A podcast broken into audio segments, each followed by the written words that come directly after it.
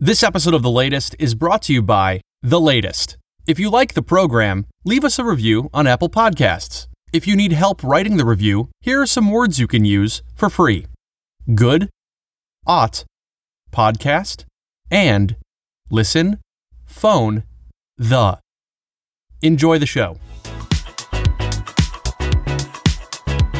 It's Monday, June 29. I'm Greg Ott.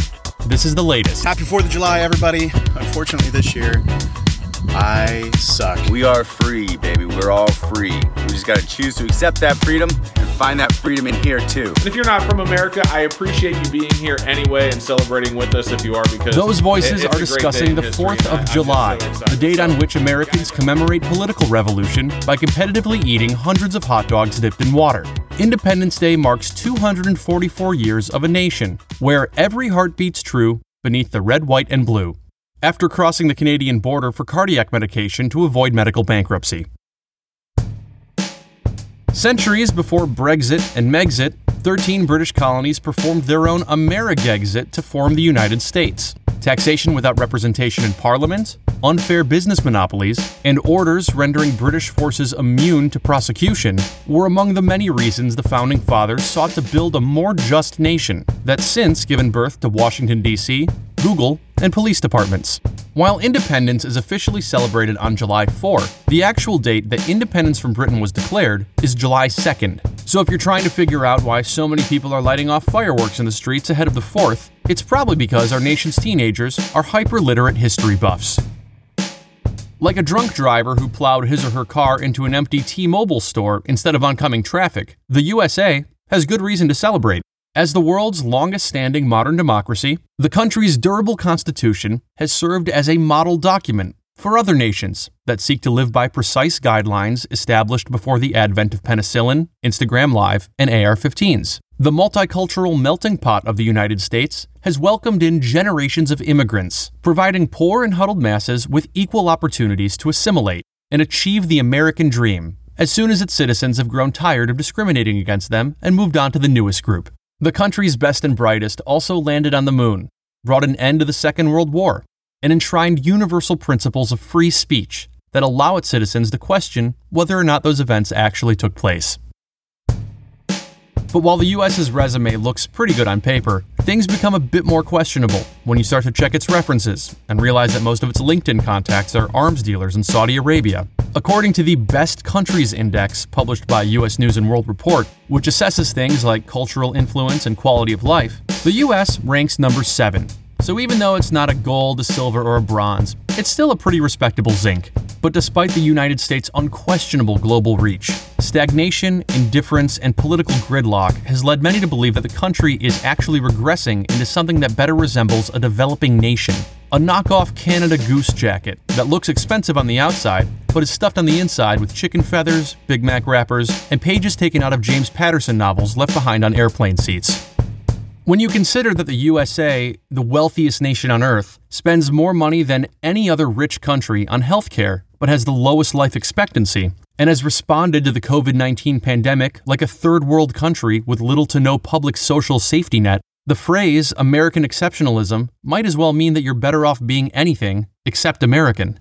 No country on earth is without its problems. But when you compare the United States' widespread poverty and inequality, broken criminal justice system, and extreme gun violence to that of other wealthy nations, it's almost a relief to find out that the country also has the world's highest suicide rate.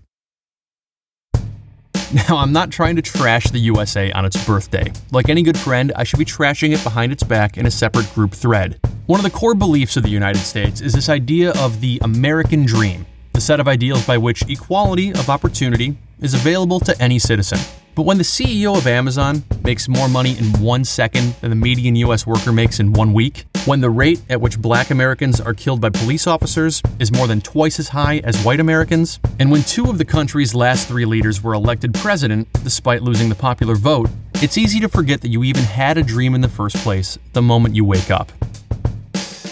To me, I think the United States is a lot like The Simpsons. There are seven or eight really solid seasons, and then there are 23 others that are disappointing, shameful, and downright embarrassing. But I love those eight seasons so much, it's worth remembering the good episodes and holding out hope that maybe one day they'll make more just like those ones, even though we all know they won't, and now Flanders is Bart's teacher or something. And even though the show is obviously showing its age, the fact that they're now no longer going to have white actors voice non white characters shows that they're at least not immune to change, even though it took decades to do the right thing. Change, perseverance, and reinvention are embedded in this country's DNA. And if we can slowly but surely start to make better choices about how we treat our neighbors and who gets to represent us in government, maybe season 245 of America will be a serious improvement over season 244. I don't know if it will be, but I hope that it is. Otherwise, we'll be stuck cycling through the same reruns until the grown-ups cancel Disney Plus. And now it's time for the OJ Simpson Twitter update. Hey, Twitter world. Hey, Twitter world. Hey, Twitter world. This is me, yours truly. Yours truly. My guest today is fashion designer Anthony Oyer. Anthony, thanks for joining me. Thanks for having me. On Monday, OJ weighed in on Cam Newton's move to the New England Patriots. Hey, Twitter world, yours truly. Big subject this week is uh, Cam Newton going to New England. Uh, a couple of my friends were saying he didn't seem, they didn't think that Cam was a Belichick type of guy. And I said, what does that mean? As long as you can um, uh, follow the Patriots' rules and produce on the field, that's a Belichick type of guy. I don't see them seeing eye to eye and Cam's uh, sartorial choices, and I doubt they'll be going to the same haberdasher. But hey, Cam Newton is a superstar, and a healthy Cam Newton is going to be big in New England. I'm just saying. Take care. Anthony, what do you think about what OJ had to say? I think that he is looking at fashion in a very heteronormative, cisgender way that most of the people in his realm of sportsmanship do. Um, but I think Cam Newton's style is great. It shows a willingness to have fun, breaking out of the mold, and it just shows his young fans and his kids that it's okay to be you and do whatever you want. Mm hmm. And what do you think about OJ? He's a murderer. That's this week's OJ Simpson Twitter update. Anthony, thanks for joining me. Thanks for having me. And that's the latest, written, recorded, produced by Greg Ott. OJ Simpson Twitter update produced by Christy Forsch. If you haven't already, please subscribe on Apple Podcasts, Spotify, Stitcher, Castro, other weird apps. They're all there's so many of them and they're all so weird. Latestpod.com, that's the website for this podcast. You can listen to old episodes, read the transcripts, look at pictures I made to go along with the website. I trace them in an app. They're terrible. I want you to look at them. I'm at underscore Gregott on Twitter. Yeah, right.